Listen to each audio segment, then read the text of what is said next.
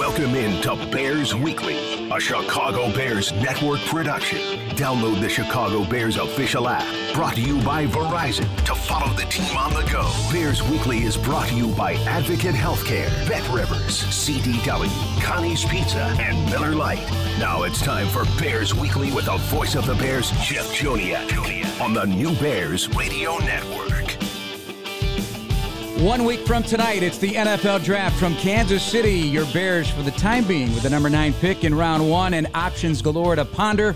We'll break it down here on ESPN Chicago and the Chicago Bears Radio Network. This is Bears Weekly. Thanks so much for joining us. I'm Jeff Joniak with Super Bowl Bear Tom Thayer back with us and former Bears quarterback Jim Miller from SiriusXM NFL Radio's Moving the Chains. We're going to jump in, avoid the pleasantries out of the gate like we typically do because this man is super busy and kind enough to join the draft conversation. Uh, a man of many talents, but one of the premier NFL analysts out there uh, on NFL on CBS, calling games, NFL Network, of course, certainly prominent during draft days, and SiriusXM NFL Radio a time or two as well. We welcome Charles Davis, the Tennessee volunteer safety from 83 to 86 and undrafted free agent of the 1987 Dallas Cowboys. Nobody ever talks about that aspect of your career. You know, uh, you, you did get a cup of coffee. You, you went to training camp with the Cowboys, did you not? And welcome. Thank you, Charles. Thank you so much. Awfully kind of you. It's great to be on with all you guys. This is pretty much this is a pleasure for me and a lot of fun. And you know, we're all busy. You know, we're all busy this time, not just this time of year, but all year long. Everyone's working, everyone's doing things. Every time I hear that one, you know, oh, you're so much more busy than anyone else. You know what I always think about? I always think about the movie um, Hoffa with Jack Nicholson. His pet expressions in there was, yeah, tell that to the working man. Yeah. and let's be honest about it. the working man, the working woman, they think they look at us and think we're in a toy store. And, and I totally get it, right? Absolutely. But yeah, you're right.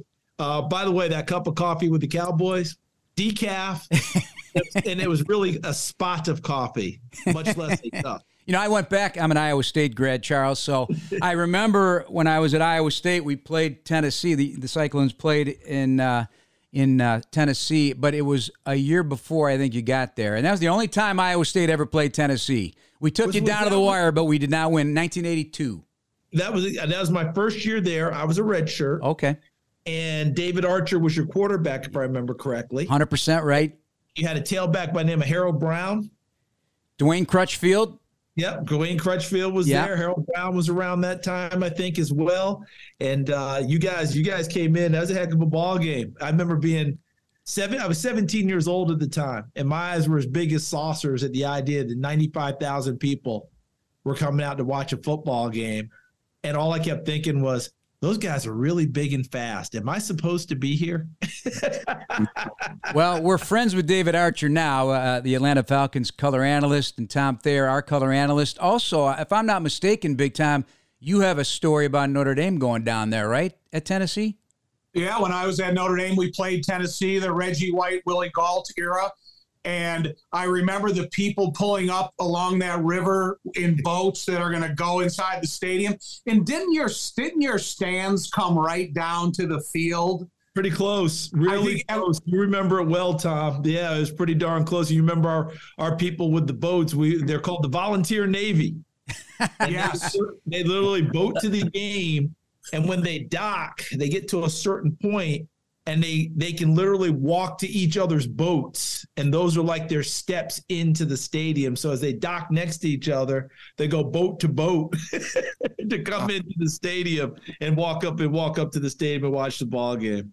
God, it, it was amazing. And, you know, I had the chance to play against Reggie White in college in the USFL and the NFL and can't think of a just a better person and a better football player along the way, just just tremendous. And then played in the Hula Bowl with Willie Gault, and then ah. played with him with the Bears. So I've you know had that Tennessee experience myself.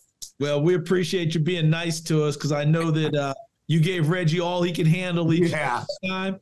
And Willie, look, when Willie came out, I got there as a freshman in '82, and Willie was part of, I believe, the four by 100 NCAA champions, right, in track and field all four were Tennessee receivers. Oh my. so, so this this guy from New Paltz, New York, who thought he was fast, realized very quickly you're not that fast. eh, you find out in a hurry. You're not that fast, dude. You can't keep up with those cats. The only thing I can add to the conversation is I've got Charles beat. All right, I think I've got the record for being a Dallas Cowboy. It was one day. They signed me on a they signed me on a Tuesday at four o'clock. The next day, I'm suiting up. I'm putting on my shoulder pads, about to go out to the practice field, and Stephen Jones says, "Jim, we need you to go back to the hotel. My dad's going to give you a call." and so his dad go back to the hotel. Jerry Jones, yeah, it's Jerry. So Jerry's on the other line he said, Jim, we, we're we're going to have to make another roster change. This isn't going to work out. I said, Well, hey, you already got to pay me. I'm here for the week, you yeah. know. And he goes, What do you mean I got to pay? I said, Yeah, you signed me on a Tuesday after four o'clock. Yep. Today's the working day. so I played for the Cowboys for a day, and yes, I did get my check for the week, but it was a it was a brief cup of coffee. You know what's what's funny about it is you knew the rule better than the people who were signing you, and then they wanted to not pay you. Yet at the same time, you realized they had to pay you. Yep. I gotta tell you, you you did better than me because when they cut me, they knocked on the door of the place I was staying and said, "Hey, Davis, you in there?" And I was like, "Yeah." And they're like, uh, uh, Coach Landry wants to see you. See, I played. That was the last year of Tom Landry. Coach Landry wants to see you, and you know the next words. And bring your playbook. and so I actually called my dad. My dad is a high school and college basketball coach, small college, junior college, whole deal. So I called him before I even went and saw Coach Landry. And I said, Hey, Dad. Now, obviously, no cell phones back then. The whole day I found the payphone. Dad, Dad. He goes, Yeah. I said, uh, I think I'll be coming home probably later today. He goes, What are you talking about? I said, I think I'm getting cut. He goes, Why do you think you're getting cut? I said, Well, they told me to go see Coach Landry. And he said, Ah, hey, maybe he just wants to talk to you about some stuff and maybe give you some advice and the whole deal. I said, Dad, they told me to bring my playbook. He goes, Oh, you're cut. How about that? The old man, oh man, he was trying to be encouraging, but the universal and bring your playbook. Mm everyone knows it, even if you're not totally in it. But as soon as he heard, and I said, "But Dad, he told me to bring my playbook." I said, "Oh, you're cut." Again, and the sympathy went out the oh, window. Gosh. All right, let me know what flight you're coming in on, and I'll see you then. How was that getting cut by Tom Landry? What was the, what was the communication between in that instance? This Tom, this is where the respect factor goes through the roof because I don't know how everyone does it. I'd always been taught that the head coach handled cuts, right? The head coach would meet with you and tell you that you would be cut. And every team does it differently. So I'm not making a comment on that. But there's Tom Landry, right? The Tom Landry, right. his last year as a head coach. He didn't know it. I didn't know it, but it's, it's, it's Tom Landry. And I go into his office. I'm thinking Tom Landry's going to cut me. Like, where does he get the time to cut a lowly, lowly kid like me? And I will tell you, there was another coach who, the first day I got there, the entire time I was there, friendly to me, talked to me every day, the whole deal. When I came down the hallway to go get cut, he saw me, looked me in the eye, and turned his back on me. I will oh. never ah. forget that. Absolutely. Not that he had to do right. whole, but don't don't don't do that and I will hold that with me every for, for the rest of my life. I would love to say who it is because it's a name you would all recognize, but I'm not built that way. Anyway, I go into the office.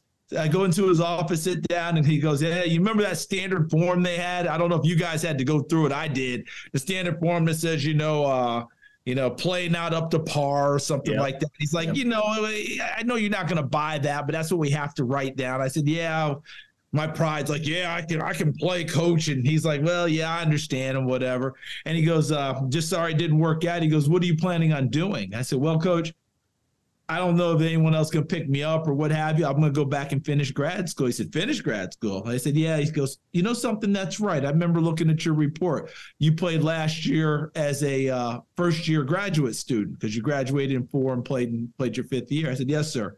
So I'm going to go back and finish grad school. He said, that's really good. He said, you make sure you finish grad school and go out and find out what the world has for you.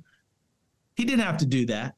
He didn't have to be that kind. He didn't have to spend any time other than to tell me I was cut. But he did it the way you might think Tom Landry would do it. He did it with class. And the yeah. kicker to the story, Tom, was years later, I'm working for the United States Olympic Committee, and Tom Landry's coming to Colorado Springs to give a talk. And it's a dinner that I'm there and, and, and whatever. And my friends are like, didn't the Cowboys cut you? I said, yeah. I said, was it Coach Landry? Said, yeah. Well, you need to go over and say something to. Us. I said, he's not going to remember me. So we roll over there. Hi, Coach Landry. My name is Charles Davis. Blah blah blah. And I said, um, I'm one of one of the the legions of guys that you cut during your time in Dallas, and all my friends are crowded around. And he breaks into this smile and he goes, probably one of the legions of mistakes I made too. And I said, no. I said, I'd love to say it was a mistake, but you didn't make mistakes like that, coach. It's very nice to see. And he was very kind in the whole deal. And by the way, if anyone ever read the book, The Last Cowboy, about Tom Landry, it's a terrific read. Charles Davis, great insight. Joining us here on Bears Weekly on ESPN Chicago. Jeff Joniak, Tom Thayer, Jim Miller. We just ate up 10 minutes and 40 seconds on the lives of three NFL players, past, hey, present, go, go and future. Ahead and add, go ahead and add on to it, Jeff. I mean, just go and extend the clock. yeah, know? I mean, it's awesome. It's awesome, though, because, hey, Overtime is 10 minutes in the NFL regular season now. We're good. Well, the beauty of this is, uh, and this is what I've always felt about it, and I just discussed this the other day uh, when we rolled out our new crew for our, our new broadcast team here on ESPN Chicago. It was Lance Briggs, um, also Jason McKie, Robbie Gould was there as well. Tom was there, I was there, and uh, it's we're storytellers, yeah. and and the league is full of great stories and more stories are about to be written uh, starting on a week from tonight, uh, the first round of the draft. Uh, in a nutshell, what can we expect in that first round from your perspective? And let's focus on the top 10 because you pretty much can pencil in 15 guys that could be in the top 10. I think everybody's kind of universally looking at that, and the Bears are at number nine. What, what kind of drama maybe do you expect in the top 10? Well, the old expression, expect the unexpected sometimes we can overuse that.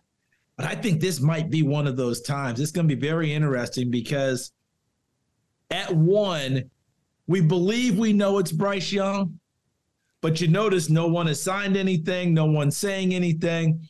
The league has gotten very good about guys. Don't forget, this show is ratings. So there's no more of this. We're going to sign the number one pick before the draft, like Mario Williams did. And, and that stuff's out the window. Leave the suspense out there. So Bryce Young, we think will be one, but there's still that little bit of, hey, we have to find out. Two, we thought was chalk.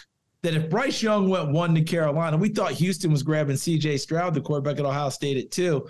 But I think you guys have all heard the same thing, right? We have all had to call our fire department friends and ask for masks because the smoke is billowing right now coming out of Houston. Not going to take a quarterback open for business at two. Call us. We might trade. Take a defender.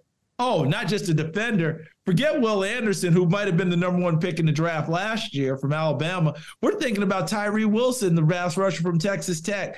That's where it starts. And that's where it's going to be interesting because based off of what they do, now Arizona, we know, at least I should say, we firmly believe Arizona is open for business at three. They are their roster is such that the more picks they can get, the more bodies they can get, the better off they are. If they can, if they're able to get out of three, is anyone coming up for a quarterback? And if so, who's that quarterback? If they can't get out, are who are they taking at three? What if Houston takes Tyree Wilson at two? Because it seems like the rumors are pretty hot and heavy. Tyree Wilson is in, in play big for Arizona, even with a brand new GM who you would think would say, My first pick, I'm going for the safe guy, which is Will Anderson. Now we go ahead and get to four, and that's Indianapolis. How much did we enjoy Jim Irsay's tweet the other day? well, we may take quarterback, we may not. We may trade out, trade out of it, we may not. We may do this, we may not. I wish he had done it in front of his jet with the engines whirring. he did last year when he apologized for the playoff loss. That would have been even more fun. In other words, he's just sitting there having a ball but if that's not a quarterback, I think we're all going to be stunned. Indianapolis not taking one there. And then we get to Seattle at five, Detroit at six, Las Vegas at seven. It becomes a lot of fun. And by the way, there's another hot rumor about Tennessee with a brand new GM named Ran Carthon who came from San Francisco. Do they want to move up and take a quarterback? Or is Trey Lance in play from San Francisco right now? So draft night's going to be a lot of fun because don't forget, we still haven't resolved Aaron Rodgers in the Jets. And I don't think it's going to be resolved during the draft.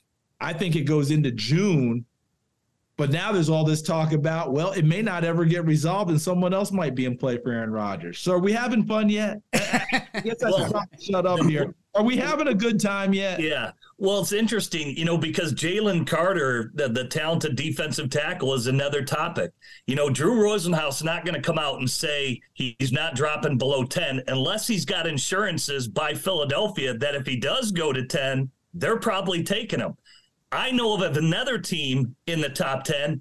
When they were at his pro day workout, they said, I never want to see his face again. So, so you know, so some teams do love him to Charles, and some teams he is not getting selected in that top 10 by, I know uh, specifically one team.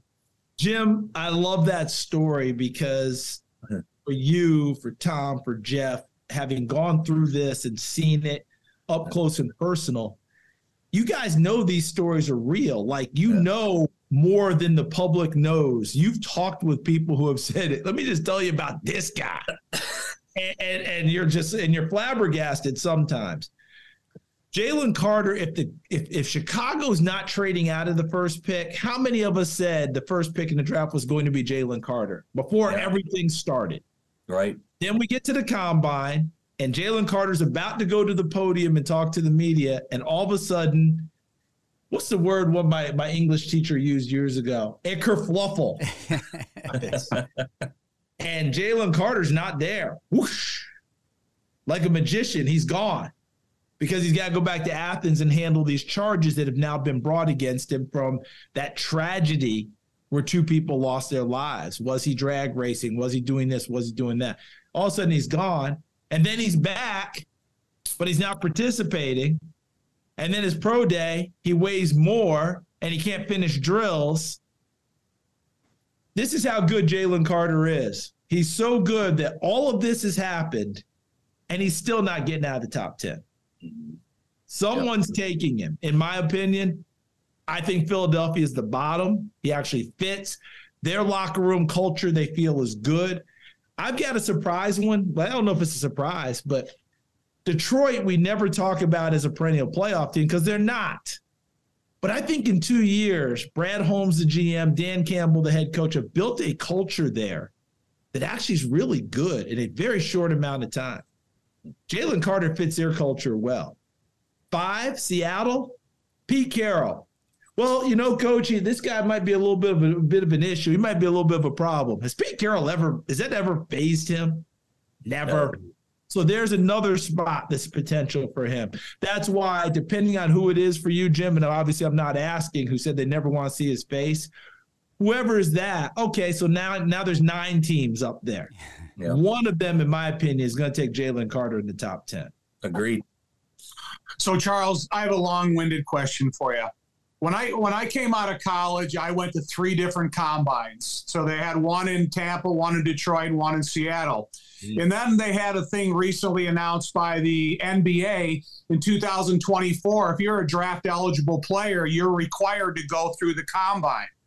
So not, then there's been extra talk that maybe the NFL doesn't need a combine. Mm-hmm. and I go and I read your mock draft. Could you formulate the plan? Could you formulate the opinion on these players if we weren't all kind of um, blessed by having the combine to get an eyes on approach to evaluating these players? Tom, we could form it, but it feels incomplete. You know what I mean? Like yeah. we can form the opinion because we've got game tape. All right. We've watched them play. We can plug that in. But now without a combine, you don't have medical. That's one thing. You don't have apples to apples running the same drills and seeing body types next to each other. Mm-hmm. You have mm-hmm. all these things that, depending on who you are as a scout and as an evaluator, is important to you. You know, for some people, this is important. For other people, that's important.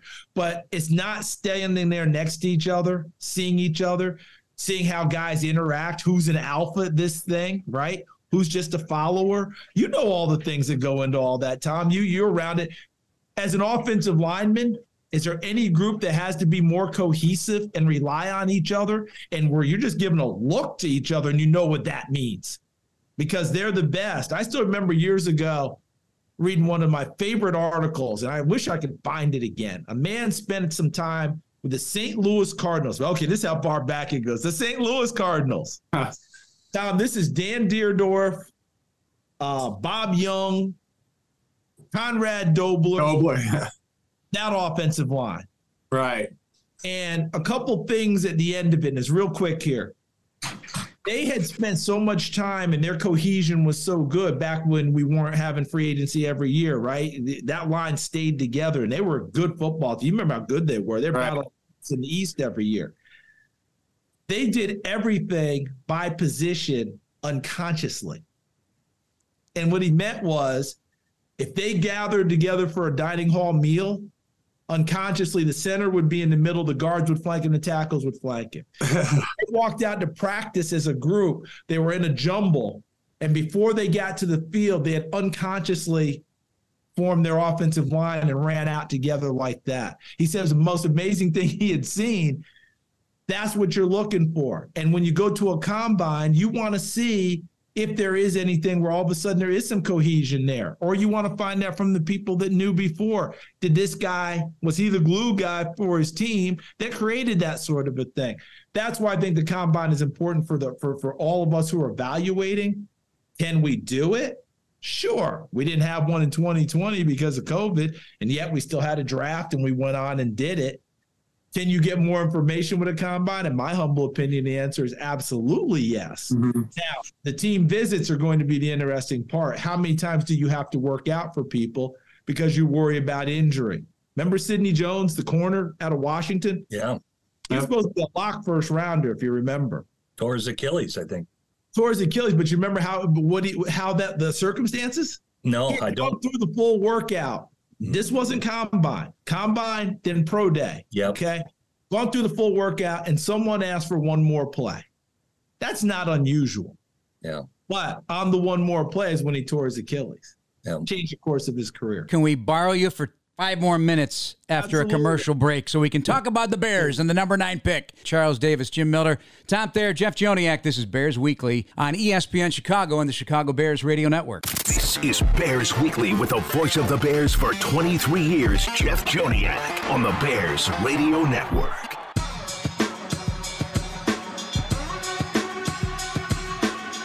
Back with you on Bears Weekly. Kind enough to uh, hang with us a little longer, Charles Davis from everywhere in the NFL on CBS, NFL Network, his um, work on the different platforms for the league. Let's focus on the Bears here. What do you see them doing at nine if they keep the pick? Let's because I know you did your mock draft with that in mind. No deals. You just went boom, boom, boom, boom.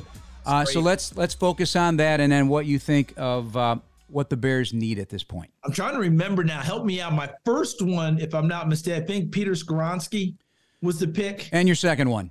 And my second, would I have Peter again? Yes.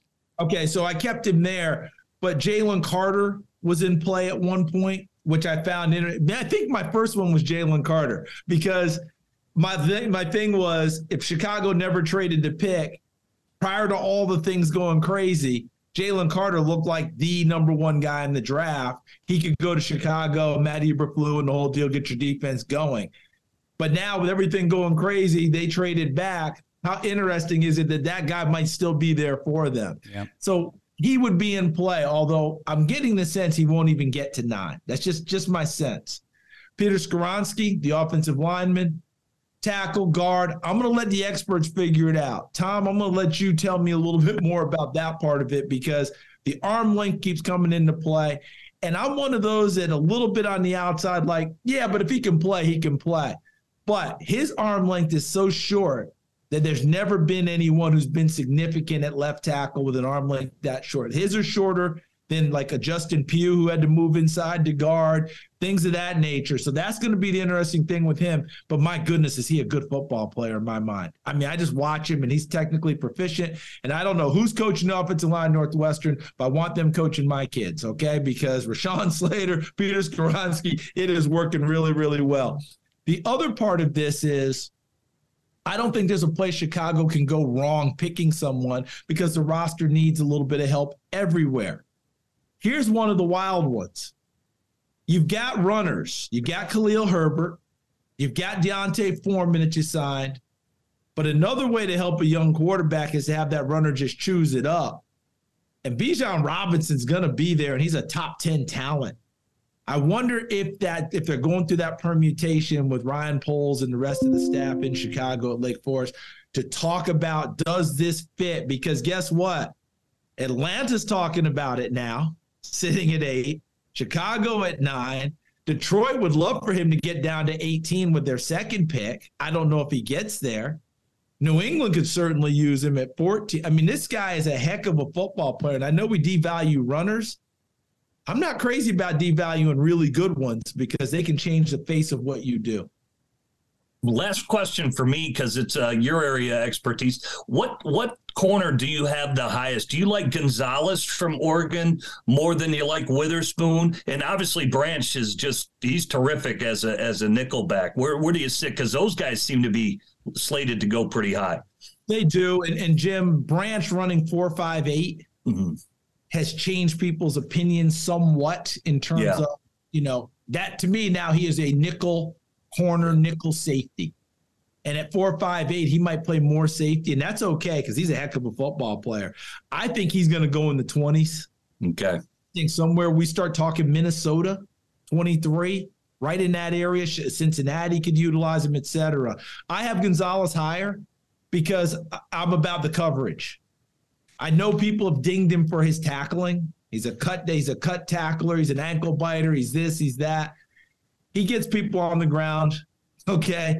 The way game's built, blowing people up isn't what it used to be. Witherspoon will throw his body around and strike you like nobody's business. And he's just kept developing from a guy who was 150 something pounds when he got to University of Illinois. I think he's at 181. The one concern I have is he plays with such abandon you guys remember Kevin Johnson coming out of Wake Forest a few years ago, went to sure. Houston, yeah. just never could stay fully healthy. And it reminds me a little bit of an undersized safety who changed the course of a season for Indianapolis named Bob Sanders. Because Bullet Bob, you talk about giving your body to the game.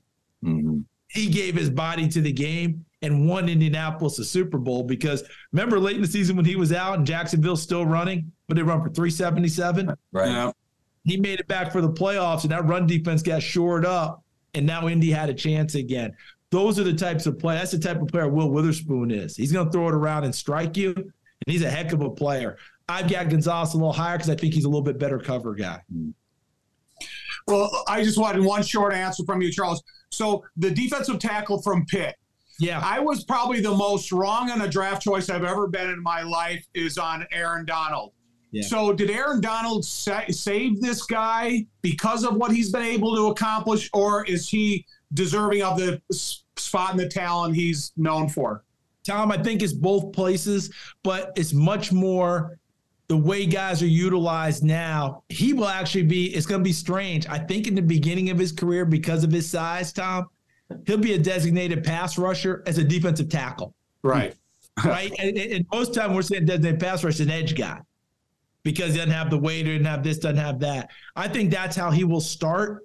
I don't think he'll be the type of player that can continue to lose weight like Aaron Donald and still be as effective.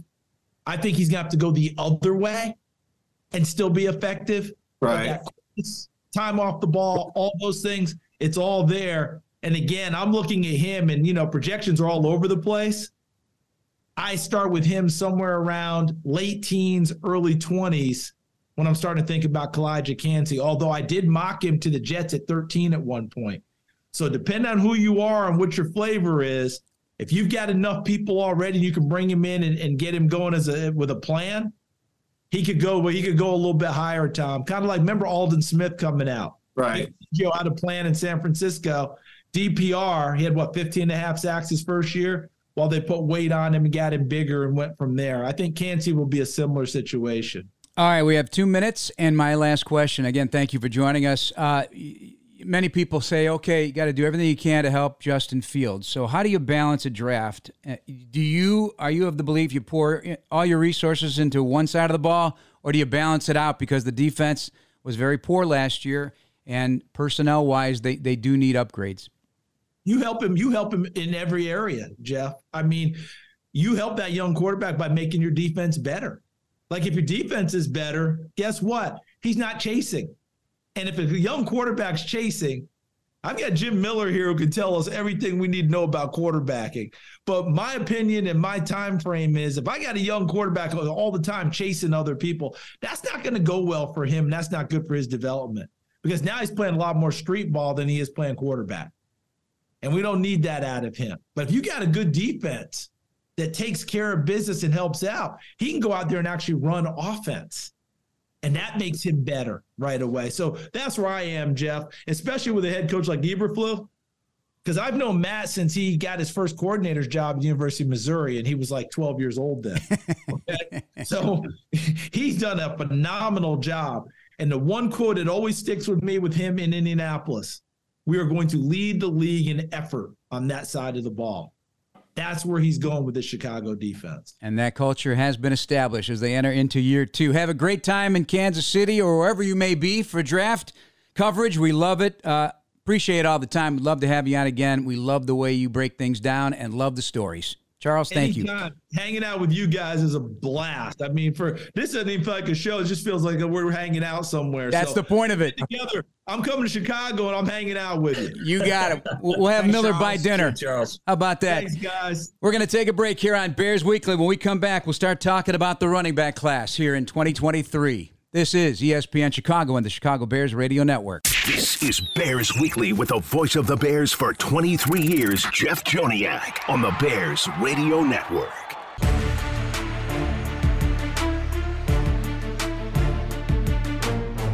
Back with you on Bears Weekly. Jeff Joniak, Tom Thayer, and former Bears quarterback Jim Miller from SiriusXM moving the chains. Thanks to our executive producer of Bears Radio Network, Eric Ostrowski, our producer tonight at the ESPN Chicago studios, Charlie Bevins and Bears producers Dan Briley and Jordan Treadup. All right, so a lot going on. Charles was amazing. We could talk to him for a whole hour. Love his insight. Love his uh, thought process. I'm going to start with you, Tom, right away because he, he, he, really didn't get a chance to answer the whole Peter Skoronski thing. So, from a leadership point of view, technique, fundamentals, talent, love the player, local product on top of it, um, well schooled, four year player. A lot of things going on with Peter Skoronski. So the idea of him potentially being a guard versus a tackle based on 32 and a quarter inch arm length. I know this is a hot button topic for you, but it is being talked about, not just him, but other players. Where are you at?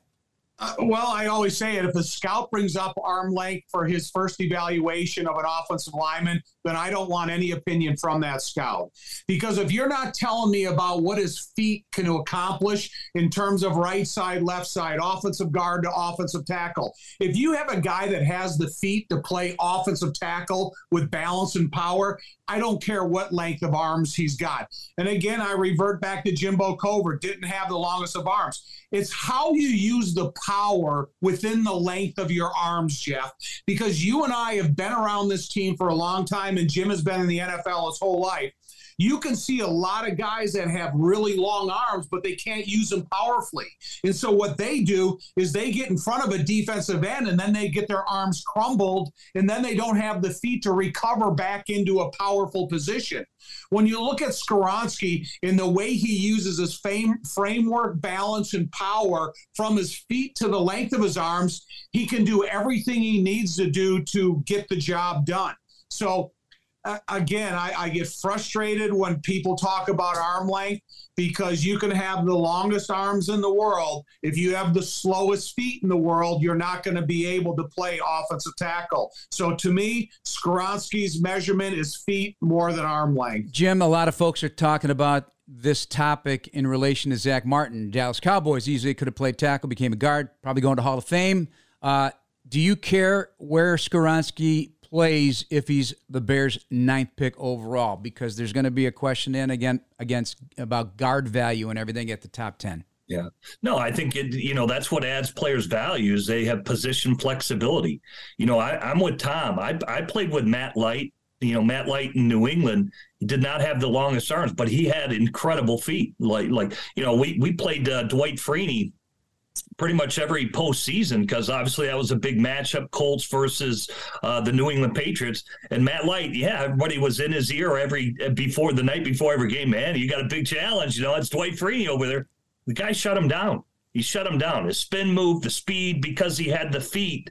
In order to uh, to adjust and recover and all the things that that Tom's uh, talking about. So I think you know you you start Skoronski out at tackle and you see if he can handle it. If he handles it, you just keep him there. If not, you kick him into guard. And that's what seems to be a lot of what a lot of teams do these days. There's a lot of guys that now look at Jawaan Taylor, who everybody thought was going to be a right tackle his whole career. What is Kansas City doing? They're flipping him over to left tackle. So, you know, I think it, you just you got to understand offensive lineman. Andy Reid, obviously being a former offensive lineman, seems to have a good understanding of what guys can and cannot do. And they drafted uh, uh, who was it, uh, Neokis uh, Yang, a, a few years ago, and they've had him at both right and left tackle and kicked him into guard. Uh, so I think it's about the versatility, and they're going to find a spot for you no matter how it shakes out. Well, you're trying to get the best five. At, you know, yeah, at the end of the day, you're it. trying to get the best five guys and, and, go for it. Now, that's not the only uh, prospect that could be there at number nine, and we are going to talk about running backs and wide receivers in tonight's show. But uh, while, while, we're on the topic, let's just uh, get Tom's opinion because we haven't talked to him in so many weeks here. Uh, Darnell Wright is intriguing to me uh, from Tennessee, Broderick Jones from Georgia, and of course Paris Johnson Jr. from Ohio State. What are your thoughts on uh, those three? Uh, have you have you studied it at all, and what your thoughts are? You know, I, I like all of them, but I like Darnell Wright because I like his versatility. I like the fact that he can go from guard to tackle. He can go from right tackle to left tackle, left tackle to the right tackle. You know, within a within a play's notice. I like the experiences he's had against the competition that he's played against. Um, I like the fact that he's gotten better throughout his rep game reps that he's had throughout his career. And I, you know, I, listen, I like Paris Jr. out of Ohio State. I think he's a, a super intelligent guy. He's got a good background. I think he's a, a dedicated, intelligent athlete. But you know, one thing about Chris Morgan in last year, and he was faced with trying to fit in the players that could play the position the best. And I think if you could give him a player like Wright, he could figure that out within the times of OTAs, like he did last year with Braxton Jones. Make sure that he's inserted in the position that he can help the Bears the most immediately, the best, and then make that decision. And I'm in the camp right now of just uh, depending on what they do, obviously, but it makes a little more sense for me right now if Braxton Jones gets uh, stronger as he's already working in that weight room.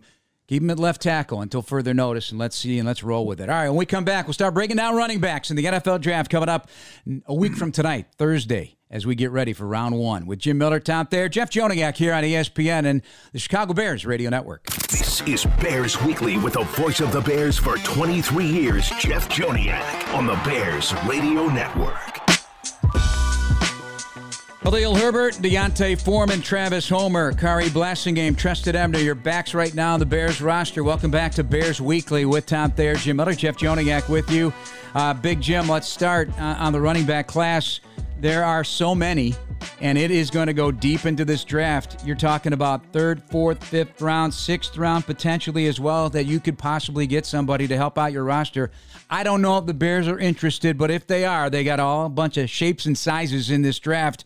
Anybody getting your attention? I know at the at the Senior Bowl we had a bunch of guys on this list that really got our attention. Chase Brown of Illinois, Tyjae Spears of Tulane, two that stick out for me. Yeah, I think uh, when you look at it, guys who really stood out as Tyjae Spears down at Tulane. This guy's got home run ability you know, where the Bears select in the first round, I don't disagree with Charles. You know, you do have to realistically take a look at Bijan Robinson. I mean, he is the most talented running back uh, in this draft class. Many think that he will be wearing a gold jacket. So I don't think you can take that lightly that, oh, Bears don't need a running back. Just pass that over. So I think that's a consideration. And I'm with you. I think the guy who's really under the radar for everybody is Re- Israel Abanikanda from uh, Pitt.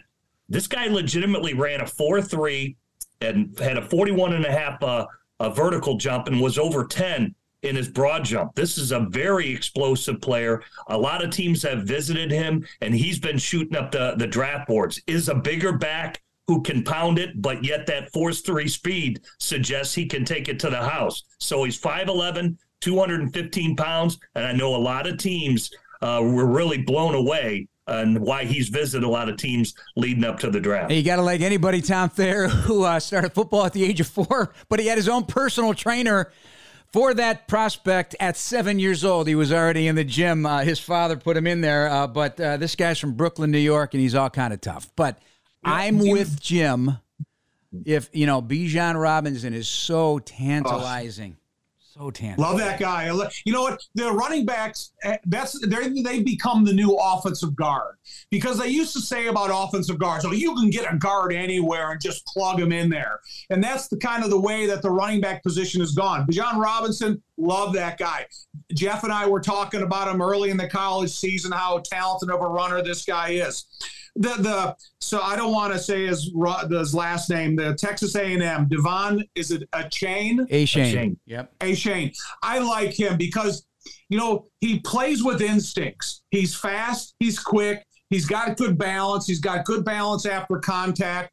And it's kind of funny in the Pro Football Focus um, top 150, a running back doesn't come in till 27, and that's Bijan Robinson. And then it goes all the way down to 50. So it's kind of strange that it's not almost a lack of respect for the importance of the position, but if you're great you're still not going to be the Eric Dickerson and the guys that were coming out that were bona fide first pick in the draft type of guys. Now you got to, you know, go down the list. And I know Charles Davis had a listed um, Robinson going 18 to the Detroit Lions. I don't want to see that. You think of Montgomery and Robinson and a one two punch there. That's some explosive running back players. But, you know, for the Bears, with their style of play that can complement Justin Fields in this offense the best. I think there's a selection of guys um, that that they can look for. Jim, that uh, that player's different too. You know, he is he is five eight and a half, but the unique speed of four three two forty. That's that's elite. Uh, but also, he's tough enough that he he took some gunner reps over there at Texas A and M. Uh, number one in all-purpose yards in the SEC, 161 a game this past season. Uh, right. Uh, they're, they're, you're talking about when you're if you have guys you like on your roster, but you want to have something a little different, another type of playmaker. That's somebody that possibly you keep an eye on right there. Anybody else grab your attention, Jim? Well, I, I just think for for, for the Bears, for the Bears, yeah, for the Bears. Well, that's why I brought up Abanikanda because unlike Achane, uh, you know, Achane is only 185 pounds now. Yeah, 185. Is he going to be durable enough to to hold up? And that's why I bring up Abanikanda uh, from Pitt because he's 215 pounds. He broke Tony Dorsett's rushing record. All right, let's just factor that in there. And he's got a home run ability for that big of a back that he's got four three speed. So it's it's all there. I think you you've got all kinds of running backs like Zach Charbonnet from UCLA. Yeah. A lot of people like him because he's to me he's a lot like James Conner, another Pitt player. But Charbonnet out of UCLA, you know he's skilled in the the, the open offense under Chip Kelly. Was at Michigan. He transfers out to UCLA. He catches a lot of footballs for a big guy and seems to have the moves. And like I said, compare him to James Conner. Remember when Conner and Arizona Cardinals came into Chicago and he was like a one man wrecking crew. Uh, with what he was able to do. So there are all kinds of backs that I think the, the Bears should be interested in. And if they're going to run this power style offense, I would gear it towards the bigger backs. Number one rushing attack in the NFL last season. He's six feet plus 214. And what I love about him as well, great football character, uh, a two year starter in a diverse scheme, a Michigan transfer, Zach Charbonnet and the Bears reportedly had a top 30 visit with him. A year ago, none of their top 30 visits were selected by the Bears. So something to think about as well when you see and hear all these names. When we come back, we'll start breaking down another group, and this is going to take some time. The wide receivers. There are plenty of them in the draft. With Tom Thayer, Jim Miller, I'm Jeff Joniak here on Bears Weekly on the Bears Radio Network. This is Bears Weekly with the voice of the Bears for 23 years, Jeff Joniak, on the Bears Radio Network. Final segment on Bears Weekly. Glad to have Tom. Where you been, buddy? Where you been? Tom Thayer, Jeff Joniak, Jim oh. Miller. Glad to have you back in the stable, my friend. I've been doing housework, Jeff. Yes. And I've been kind of tools that my dad would never let me use when he was alive because I was a blooming idiot or a dunderhead who would have cut my thumb off. So I finally got access and use some of my dad's tools. Well, it feels like a comfortable old shoe, Jim, to have the big fella back in the saddle. All right, I promised receivers here on a final segment. We don't have enough time to go through them all because, again, all shapes and sizes and types and speeds. But Doug Farrar, who does a lot of NFL work, he wrote uh, this morning quarterbacks dropped to throw 21,323 times last season and deployed a three wide alignment 73% of the time. That means the tight ends in there as well. So basically, double slots. And a, a lot of guys fit that category. You have DJ Moore, Chase Claypool, Darnell Mooney, Equanimeous St. Brown, Velus Jones, Dante Pettis, and some others on the roster as we speak. We'll start with Jim. A Bears type receiver that would complement and fight for that ladder of who's going to be the one, two, three, four receiver in this group anybody circled on this long list of receivers from your eyes? Yeah, well, I think there's a, a lot of good players. One, the player, obviously, Jackson Smith-Njigba is getting the most love, but I, I just don't think he's got the speed. He's more of a possession receiver. I like other explosive players like a Jalen Hyatt from Tennessee.